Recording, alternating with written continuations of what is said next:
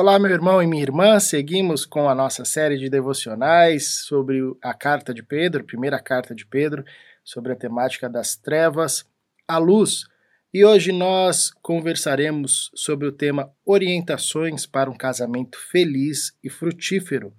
E o nosso texto base é a primeira carta de Pedro, capítulo 3 e o versículo 7, onde diz o seguinte: do mesmo modo, vocês, maridos, sejam sábios no convívio com suas mulheres e tratem-nas com honra, como parte mais frágil e coerdeiras do dom da graça da vida, de forma que não sejam interrompidas as suas orações.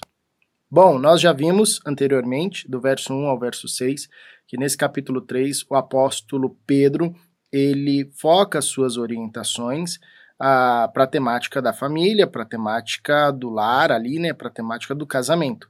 E agora no verso 7, ele também, depois de trazer instrução, instruções às mulheres, ele também traz uh, instruções aos homens, né?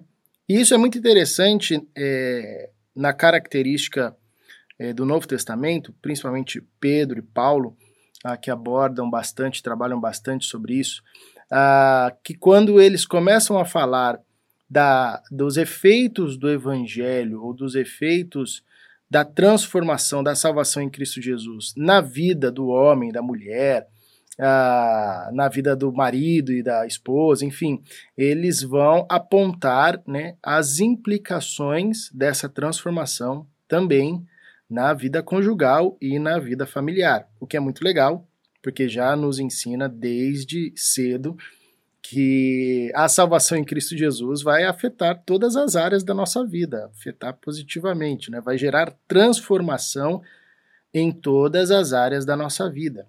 E naquele contexto, que é, você sabe era um contexto altamente patriarcal, né? onde as mulheres, por vezes, ah, não tinham voz, não eram, às vezes, nem sequer contadas, né? a, a sociedade daquela época é, não, não prestigiava ou não dava valor às mulheres, né? Isso também no mundo judaico.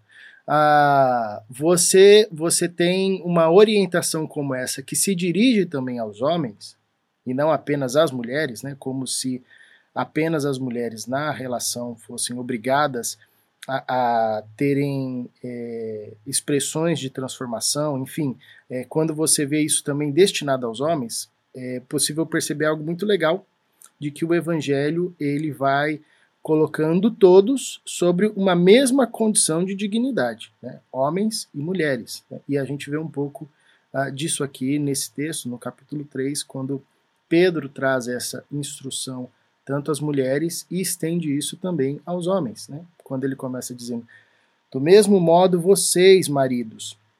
Ele chama a, o homem à responsabilidade de viver agora no matrimônio, na sua família, tá, com a sua esposa, também um compromisso de transformação semelhante que ele, a semelhança do que ele coloca as mulheres, né? Ele começa o capítulo 1, do, o verso 1 do capítulo 3, dizendo: Do mesmo modo, mulheres, Uh, e aí, no verso 7, ele também traz isso aos homens. Do mesmo modo, vocês, maridos, ou seja, homem e mulher estão empenhados a viverem uma realidade profunda com Jesus Cristo, uma experiência profunda com Jesus Cristo, a tal ponto que isso interfira e transforme o seu casamento, a sua relação conjugal.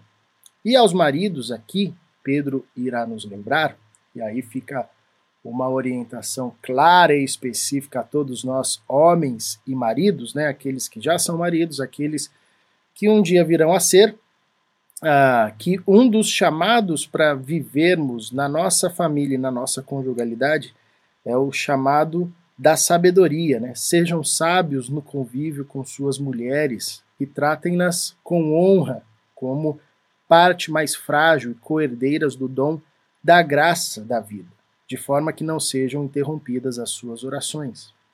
Então, dois mandamentos aqui ressaltam para os maridos e os homens, né, ah, no ambiente familiar. que é o chamado à sabedoria e o chamado a honrar a sua esposa, a viver de forma sábia e a viver de tal forma que uh, os maridos passem a buscar agora honrar a sua esposa. Então, a sabedoria nos dá a possibilidade de construirmos, a sabedoria que vem do alto, né, mais do que a sabedoria humana, sobretudo, a sabedoria que nasce agora do Evangelho nos dá a possibilidade de construirmos uma família, de construirmos um casamento, onde a todo instante nós estamos nos perguntando como Cristo agiria nessa situação como Cristo responderia a essa situação. Então você imagina o que seria naquele contexto o impacto desse, desse chamamento que Pedro faz aos maridos, naquele contexto onde uh, por vezes as mulheres tinham seus direitos negligenciados, nem tinham essa ideia de direitos, né? Uh, e quando tinha era, era possível e passível de ser negligenciado tanto no mundo judaico quanto no mundo dos pagãos, enfim, né? grego, romano é, e outros povos. Então você imagina agora que os maridos que antes não consideravam suas esposas, agora em Cristo Jesus, tudo que eles vão fazer, eles, a partir da sabedoria do alto, eles é, perguntam: o que que Cristo faria aqui?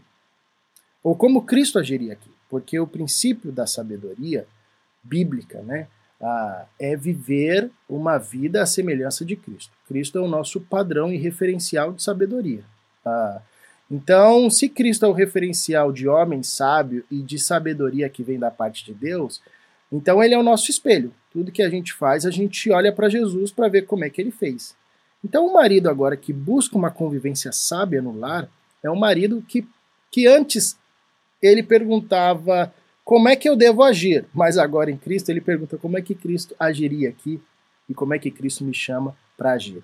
Então você imagina o impacto disso naquele contexto. Maridos que antes estavam focados apenas nos seus interesses e desejos, agora consideram no lar, na sua casa, ah, perguntas como o que Jesus faria aqui ou como Jesus agiria. Isso, sem dúvida, mudaria radicalmente, uh, e é um chamado para mudar radicalmente o trato com as mulheres, o trato com as nossas esposas, ou com a nossa esposa. Né? Uh, imagina hoje, se de fato nós, maridos e homens, vivenciarmos esse mandamento. Se em tudo que a gente for fazer e cada resposta que nós formos dar às, às nossas mulheres, à nossa esposa, né, ah, se for uma, uma resposta pautada a partir da ação de Jesus. Como Jesus agiria aqui? Ou como Jesus nos chama a viver aqui, nesse momento, nessa situação. Isso significa que cada vez mais teremos maridos e homens mais parecidos com Jesus.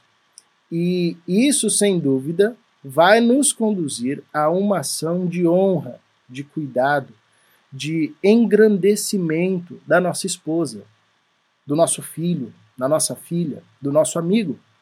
Porque quando nós passamos a perguntar como Jesus agiria aqui, a gente sabe da resposta que o movimento de Jesus é sempre um movimento que visa abençoar, salvar, gerar vida, promover vida, livrar do erro, livrar do perigo, enfim. Então, esses seriam os nossos movimentos e não mais um movimento como a gente vê pautado na história humana a todo tempo, onde os homens, né, as mulheres, enfim, cada ser humano busca o seu próprio interesse.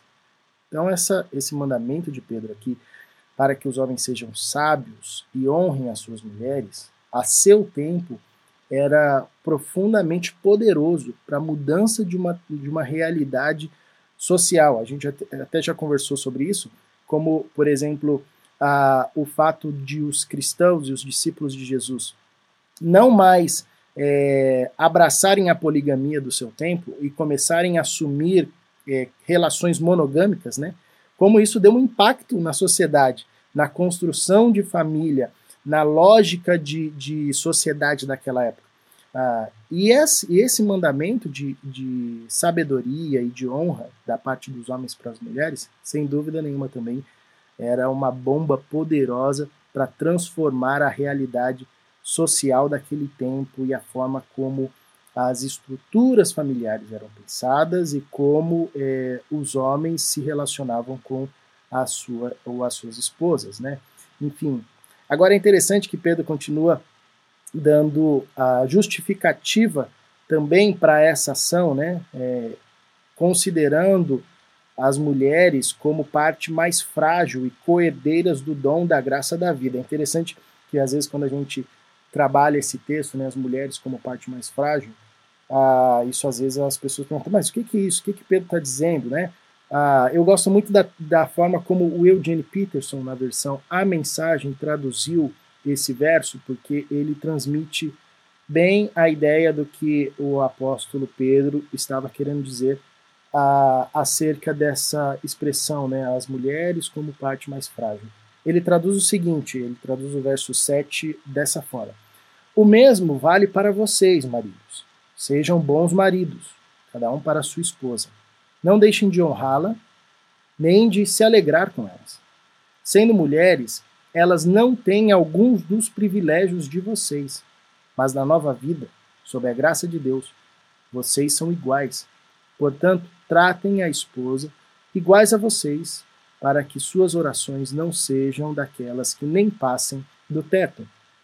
Essa fala de Pedro sobre as mulheres a serem a parte mais frágil, né, não diz respeito a, a uma questão de natureza, não é, não é nesse sentido de natureza fisiológica, né, natureza existencial do homem e da mulher, mas aponta a uma realidade contextual naquela, naquela época e, e desde que a gente conhece a história, inclusive até hoje a gente ainda tem resquícios disso, né? As mulheres é, lhes são negadas direitos mais básicos, né? Há uma lógica é, que de alguma forma é, criou uma figura de que as mulheres é, ao longo da história deveriam ser objeto ou do prazer do homem ou do serviço do homem. Né? Então é dentro dessa lógica que Pedro nos alerta e alerta aqueles homens: olha, a sociedade não é justa com as mulheres. Né? As mulheres têm tido uma vida difícil até esse nosso tempo, né? É como se Pedro estivesse dando esse alerta. Então, é, quebra isso, quebra essa perspectiva, porque no reino de Deus, a partir da obra de Cristo Jesus, uh, homem e mulher estão sob igualdade. Não, não, há, não há a superioridade de um pelo outro. E, na verdade, esse é o propósito desde Gênesis 1, quando Deus faz homem e mulher à sua imagem, conforme a sua semelhança, ah, o texto do capítulo 2 deixa claro que Deus cria ao homem ah, e à sua criação uma companheira, uma auxiliadora idônea, né?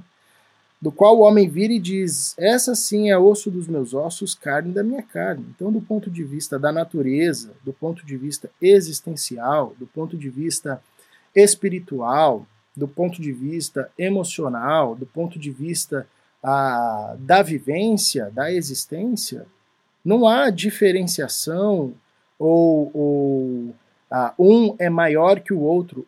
Os dois, homem e mulher, estão e ocupam a mesma posição perante Deus. Agora, a gente sabe que em Gênesis capítulo 3, por causa da queda, essa relação é distorcida, o homem passa a usar sua força para dominar sobre a mulher. E aí a gente sabe da história como a gente já conhece, e aqui Pedro vem justamente denunciar isso. Né? As mulheres, como parte mais frágil, é uma denúncia à sua época dos maus tratos aos quais as mulheres eram colocadas, né? e, e os, aos quais elas eram submetidas.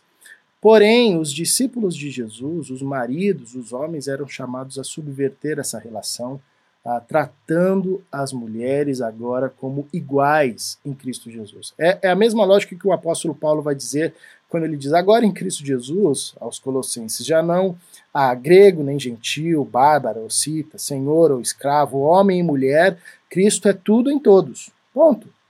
Ponto.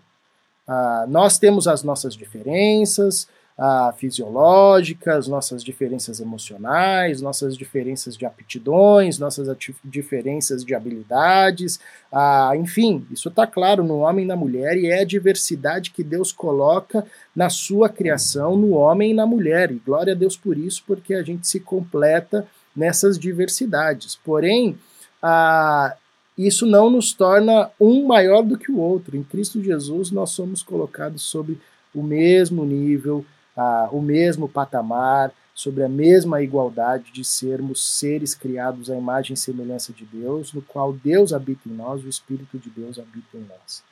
Por isso que a mulher é chamada a honrar, a sujeitar, a respeitar, a cuidar do seu marido, a, a santificar-se por ele. Por isso que o homem, do mesmo modo, é chamado a cuidar, zelar, sujeitar, respeitar, se santificar por sua mulher e por sua família, pois é assim que nós, discípulos de Jesus, devemos viver ah, profundamente apegados a Cristo. Dentro das nossas casas, fora das nossas casas, em todo instante e com todas as pessoas. Paizinho, conduza-nos a partir dessas orientações deixadas por tua palavra a um casamento feliz e frutífero, mesmo diante dos grandes desafios que a tua graça nos sustente, nos fortaleça e que a gente permaneça a viver, a viver essa trilha do teu discipulado, um compromisso profundo com o Senhor e tendo nosso caráter transformado à semelhança do seu cada dia mais. Em Cristo Jesus é que oramos. Amém.